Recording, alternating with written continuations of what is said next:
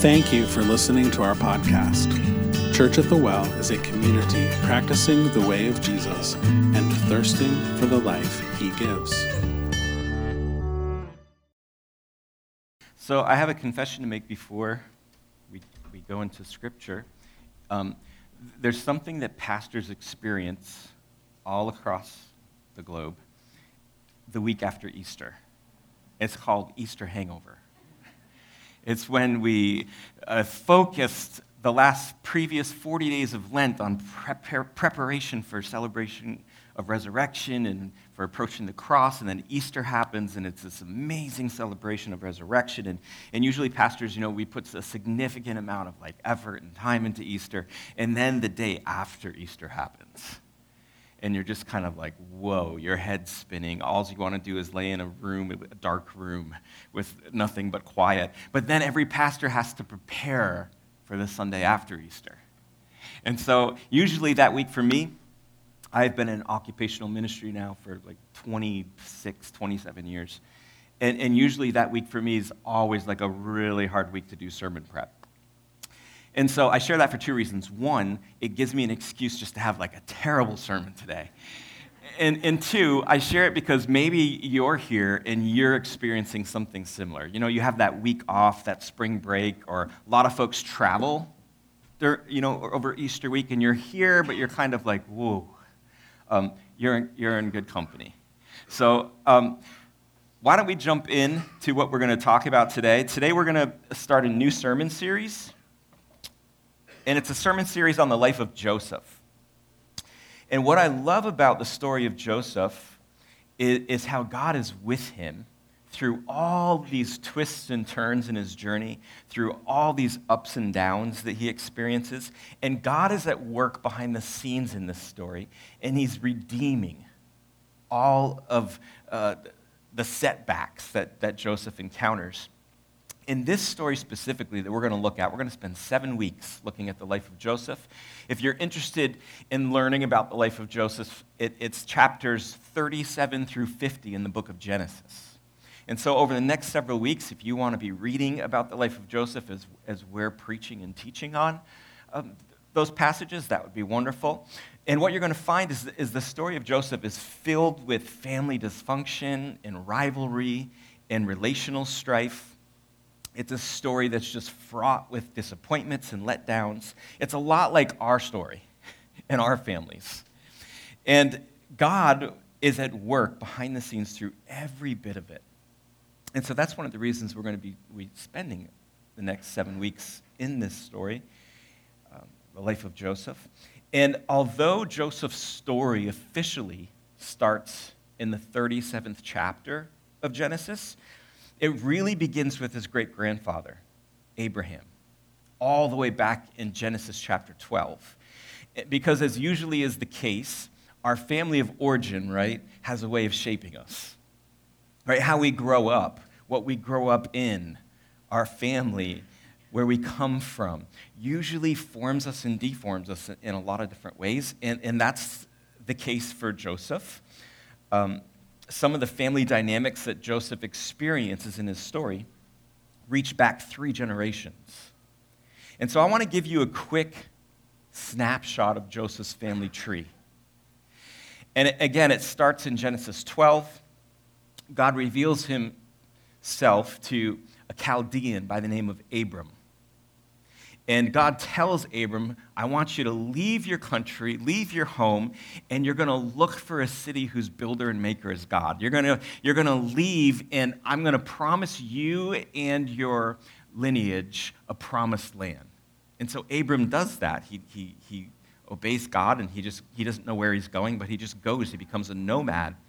And sometime later, God changes Abram's name to Abraham which means father of multitudes. But there's a big problem with that because Abraham and his wife Sarah are, are old and they're childless. Because his wife Sarah uh, can't have children and he's old himself. And, and so Abraham is convinced by his wife Sarah to have a child with Sarah's handmaid, which, of course, you can imagine the dysfunction that that's going to cause. right?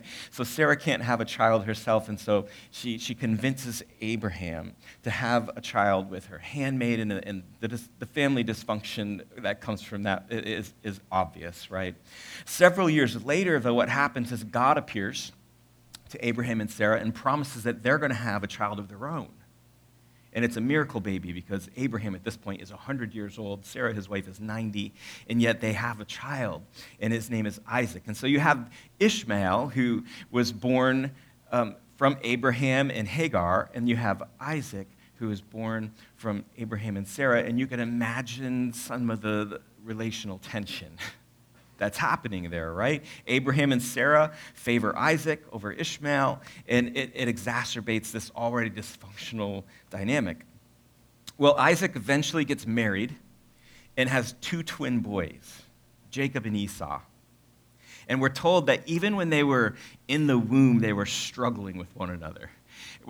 When, when when the time came for birth, Esau was born first, but the Bible tells us that Isaac had his hand on Esau's heel. Because back in ancient times, if you were born first, you got privileges and opportunities that, that the second-born and third-born and fourth-born didn't get. You got what was called a birthright. And so there's this wrestling, right? And of course, these two twin brothers, they grow up, and there's animosity, there's jealousy, there's strife. Jacob ends up bribing his brother, tricking his brother out of his birthright, and he, he lies to his dad and deceives his dad and gets the birthright. And there's all this deception in the family, and, and, and, and Jacob's mom is being, playing a role in it and helping in the deception because she wants Jacob to have the birthright. It's just a mess. And it gets so messy that Jacob has to actually leave town because Esau wants to kill him. So there's all this sibling rivalry. Well, Jacob has 12 sons of his own and one of those is Joseph. And so that's a snapshot of Joseph's family tree. And, and he, he, he's stepping into this, all of this deceit, this dysfunction, the relational tension and turmoil that's gone on for generations in his family. And what I want you to notice about that snapshot of the family tree is even though there's significant levels of dysfunction and deception and rivalry in this family, God is with them because God is a missionary God. And what I mean by that is, is God doesn't wait for us to get our act together before he shows up. He doesn't wait for us to like have everything perfect in our lives before he comes and meets us. He meets us right where we're at. And we're going to see that as an important element in Joseph's story. And I think it's also good news for you and I, right? As we look at their own dysfunction in our lives and in our family and our family trees, and, and God meets us there. And so I'm going to invite Matt to come up, and he's going to read our passage this morning Genesis chapter 37, verses 2 through 11. This is the account of Jacob, Jacob's family line. Joseph, a young man of 17, was tending the flocks with his brothers, the sons of Bilhah and the sons of Zilpah, his father's wives, and he brought their father a bad report about them. Now Israel loved Joseph more than any of his other sons, because he had born had born to him in his old age, and he made an ornate robe for him. When his brothers saw that their father loved him more than any of them, they hated him and could not speak a kind word to him. Joseph had a dream, and when he told his, to his brothers, they hated him all the more. He said to them, Listen to this dream I had. We were binding sheaves of grain out in the field when suddenly my sheaf rose and stood upright, while your sheaves gathered around mine and bowed down to it. His brothers said to him, Do you intend to reign over us? Will you actually rule us? And they hated him all the more because of his dream and what he had said. Then he had another dream, and he told it to his brothers. Listen, he said, I had another dream. And this time the sun and moon and eleven stars were bowing down to me. When he told his father, as well as his brothers, his father rebuked him and said, What is this dream you had? Will your mother and I and your brothers actually come down and bow down to the ground before you? His brothers were jealous of him, but his father kept the matter in mind. Awesome. Thanks, Matt. So, the first thing we notice in this story is that the apple doesn't fall too far from the tree. Right? All the dysfunction in, in Joseph's lineage and family now he's experiencing with his, with his brothers. And there's this sibling rivalry that is continuing in their family line, and, and it even intensifies. And Joseph plays the role of the snitch in the family, right? He's reporting all the bad things his brothers are doing to his father. And, and J- Jacob, his father, by the way, God changes Jacob's name to Israel. And so um, Israel, or Jacob, Joseph's father, um, really favors Joseph. And that has its own set of relational landmines, right? If, if, if, a parent favors a child, there's all these landmines, relational landmines that just you walk in the right spot and boom, you know, like it, it's explosive. And on top of all that, um, Joseph's brothers were told they, they hated him, they couldn't say a good word about him, and Joseph sported this colorful coat this robe, this coat of many colors, this artful masterpiece, right, that his father gave him. And I'm sure he wore it around. You know, you get a nice piece of fashion, a nice coat, you're wearing it around, but you can also imagine what that, uh, how that came across to his brothers, who already didn't like him. One day, Joseph thought it would be a good idea to, to tell his brothers a dream he'd had. He said, Hey, I have this dream. And his brothers already can't stand him. But he, he, says, This is a great idea. I'll tell them about this dream. And I had this dream, and I, we were all putting sheaves of wheat together, and mine stood up, and all of yours came around and bowed to it. That was this amazing dream, isn't it? And, and, it says his brothers can't, they hate, they hate him all the more. Um, they can't stand him. And so Joseph thought it would be a, a good idea to tell him another dream he had. He said, This time I dreamed the sun and the moon and 11 stars bowed down to me. And, and he even told that to his father, and his father scolds him for the dream. When his brothers hear that dream, they hate him more. Um, and you have to wonder why Joseph did this. why, why would he tell these dreams to his brothers? You know, maybe, maybe his motivations were, were pure, maybe they were innocent, maybe Joseph, you know, didn't wasn't fully aware of his brother's feelings.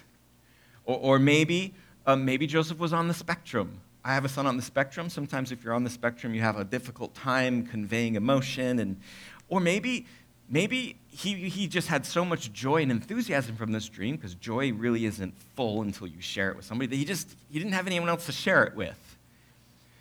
Um, we don't know. We don't know the reason that the motive that he, he shared this dream. Um, I think, and this is just conjecture, of course, this isn't, we're not told this in Scripture, but I think that the history of rivalry in his family uh, may have played a role in his sharing the dream. Um, how could he not be shaped by that, right? It's all he's grew up with, it's all he's known. Uh, maybe he viewed sharing his dreams as a way to stick up for himself. Maybe it was a way for him to gain some control um, because he was resented by his brothers, and who, who knows? We're not told what drove him to share these dreams, so we're left to guess. But one thing we don't have to guess about is the effect it had, right? How it agitated an already strained relationship with his brothers. And I can't help but wonder if, there's something in all this story as outside observers that, that we can learn and consider. Because here's the thing if God gave Joseph these dreams, and it appears that they were from God because these dreams actually end up happening at the end of his story. But if these dreams came from God, why did it turn out so bad? Because his story from this point on just goes downhill fast. It gets really messy. And, and that begs another question, and it's this Is it possible for you and I to mishandle something God shows us or gives us or does for us. You know, what, if, what if Joseph had, had kept these dreams to himself?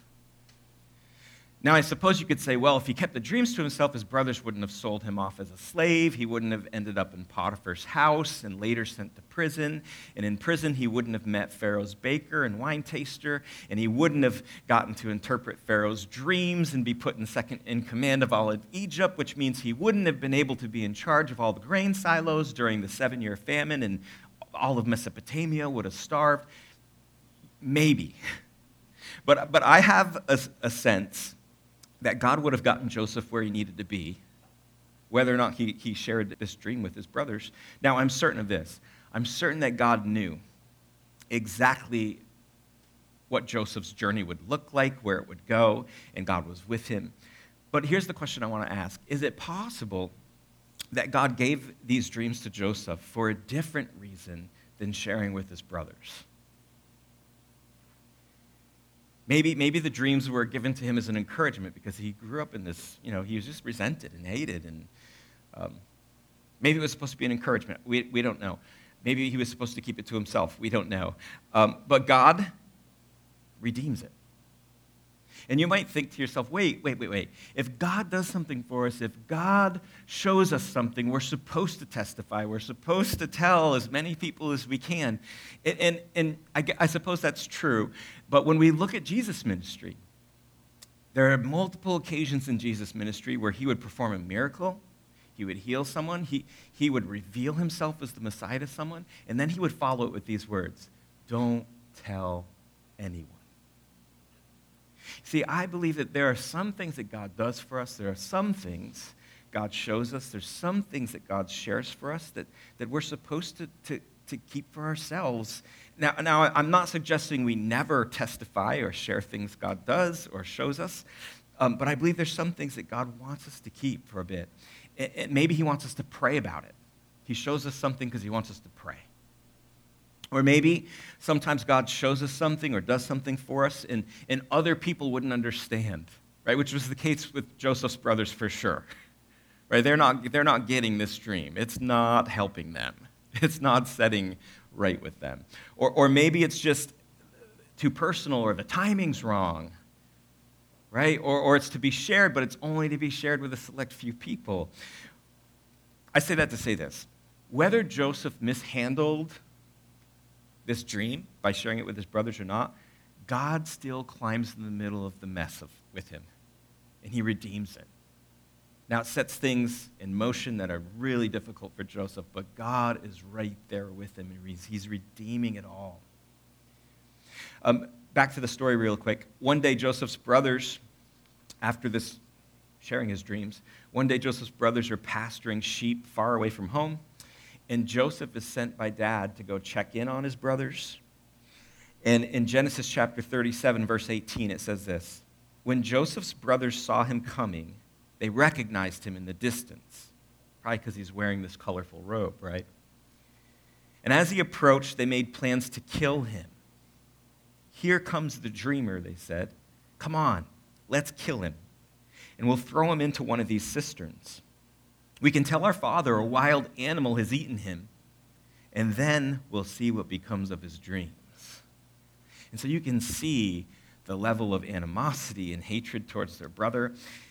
We're, look, we're told later in the story if it wasn't for Joseph's older brother Reuben, they would have killed Joseph. But Reuben jumps into the rescue and he says, Hey, hey, let's not kill him because we'd have the guilt of that. What we'll do is we'll throw him in the cistern and let him die from natural causes. He'll just die of hunger or thirst, and, and then we, it won't, his blood won't be on our hands. And his brothers, he convinces them. Now, we're also told that Reuben's plan was to come back later and rescue Joseph, because this didn't sit well with him. And, and why the brothers are kind of discussing what to do, his brother Judah says, Hey, why do we even kill him at all? Let's sell him off as a slave. And so that's what they do. They sell him off to a caravan. And to cover up what they did to their brother, they dip his special coat in blood and they send it back to dad. So the dysfunction and the deceit, it's just, it's mind blowing, right? And Jacob, his father, once he gets the coat, he thinks that Joseph has been killed by an animal and he refuses to be consoled. He refuses to be comforted. And the brothers just have to keep up the ruse. Can you imagine that? Like the brothers come home and, and dad is just mourning and grieving and he refuses to be comforted. He's just going to live in his grief. And, and the brothers are fine with that as long as they don't, he doesn't find out what happened.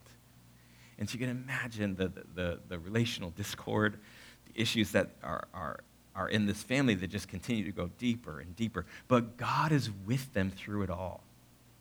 And he's secretly working behind the scenes to redeem the whole situation the broken relationships, the fragments, the fragmented um, deception, all of it. He's going to redeem all of it. And I'm wondering if, as I'm sharing about Joseph and his family this morning, is if you're thinking about your own family, your own like family tree and your own kind of dysfunction in your, your present family and current family. And I just want to tell you this that God is with you through it because he's a missionary God. He, he doesn't wait for us and our families to get everything together, he meets us right where we're at.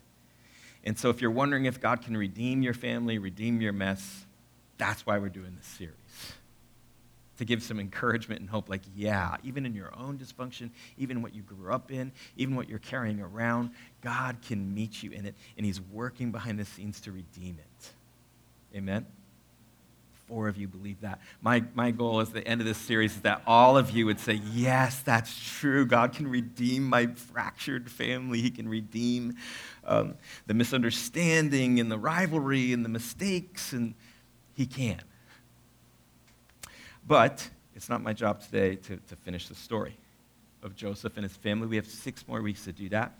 But I do want to leave you this morning with something to ponder, something to pray about, something to take home with you. Um, I left out one of the most fascinating parts of this story. I, I, mentioned to you that Joseph, or Jacob rather, had 12 sons. Joseph was one of those sons. But what I didn't tell you is that Joseph's brothers, the ones who mistreated him so badly, Joseph's brothers each became founders of the 12 tribes of Israel. And so none of his brothers knew it at the time, but each one of them was going to play a huge role in God's redemptive story. Because after, right before their father Jacob passed away, we're told in this story, we'll get to it eventually, Jacob says a special blessing over each one of those kids. And each one is unique, each one's special. And you can tell that, that Jacob saw his kids through God's eyes of like, you're going to have a special part to play in God's story. That the nation of Israel, right, was going to, through these 12 kids and their offspring, they were going to set the stage for Jesus, the Messiah, to come, who would reconcile us to God. And not only that, reconcile us to each other. And so their brothers were to be reconcilers from the beginning, but they didn't see it. They didn't know it because they were so focused out of jealousy on Joseph and everything he had and how their father viewed him that they missed how their father viewed them.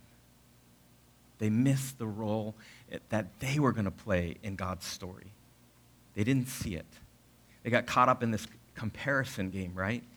And here's the thing whenever you and I start comparing ourselves with other people, it, will usually lead us down two paths. It'll either lead us to become vain or become bitter. Right? You, you, you compare yourself with someone else and you say, Man, I am so much better than them. I have, I'm so much better off than them. I, am smarter, I'm better looking, I have a, a, a better occupation, and, and, and it leads us to vanity. Or we compare ourselves to someone else and say, Wow, I wish I had what they had. And what does that do? It leads us to bitterness, which is why in Galatians chapter 6, the Apostle Paul talks about the danger of comparing ourselves with others. He says it this way in Galatians chapter 6, verse 4 You should each judge your own conduct. If it is good, then you can be proud of what you yourself have done without having to compare it with what someone else has done. For each of you have to carry your own load. See, as a pastor for, for a number of years, here's something I've noticed about myself, and just the family of God in general, is that a lot of times in the family of God in the church, on a Sunday, we can come into a room like this, and we can look around, and we can compare ourselves and say, wow, like that person across the room looks like they really have their act together. In fact, it looks like God just, God just favors them and loves them. Because look at them. They've, they've got, they, they, they look, look right. And inside, I'm, I'm Easter hangover and I'm falling apart. And, you know, you, there's some of you here too who are in a place of just kind of like, oh, but man, like, and, and we play this game, this comparison game, we compare ourselves. Well, God just must really love them because everything goes well for them. I've seen their Facebook posts, everything is just good. they're going on trips, and they, their kids are all happy, and mine are a mess, and like, and, and they, this is going on in their life, and they pray. Look at they, they bring their Bible to church. They don't even use their phone. They bring their Bible. Like God just must love them more, and and and we play this, we, we play this comparison game. We measure up ourselves among others, and it always leads us either become vain or bitter. And one thing about God's family is we don't have to do that because, because jealousy and comparison don't hold up. And so here's what I want to leave you with today. Um, during our last worship song, we're going to sing one last song together. We're going to pass out some baskets, and in those baskets are going to be strips of cloth. And every single piece of cloth in that basket is colorful and unique, and it's different. No, no two are going to be alike. And, and the reason we're doing that is because we want to leave you this morning with a visible reminder that you can take home with you. And just throughout the course of this series, you can have your little strip of cloth of many colors.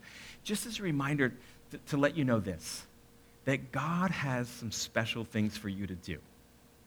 And you don't have to play the comparison game. You don't have to try to measure up to your brother, Christian brothers and sisters and say, well, this is what they're doing, and I'm not really doing anything. And, and you know, Jordan and Angie, they sing so beautifully, and I can, can't carry a tune, and I'll never do anything for God. But they're doing really good things for God.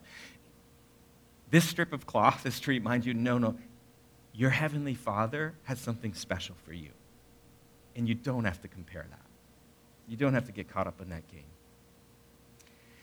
Ephesians chapter 2, verse 9 and 10 says this Salvation is not a reward for the good things we've done.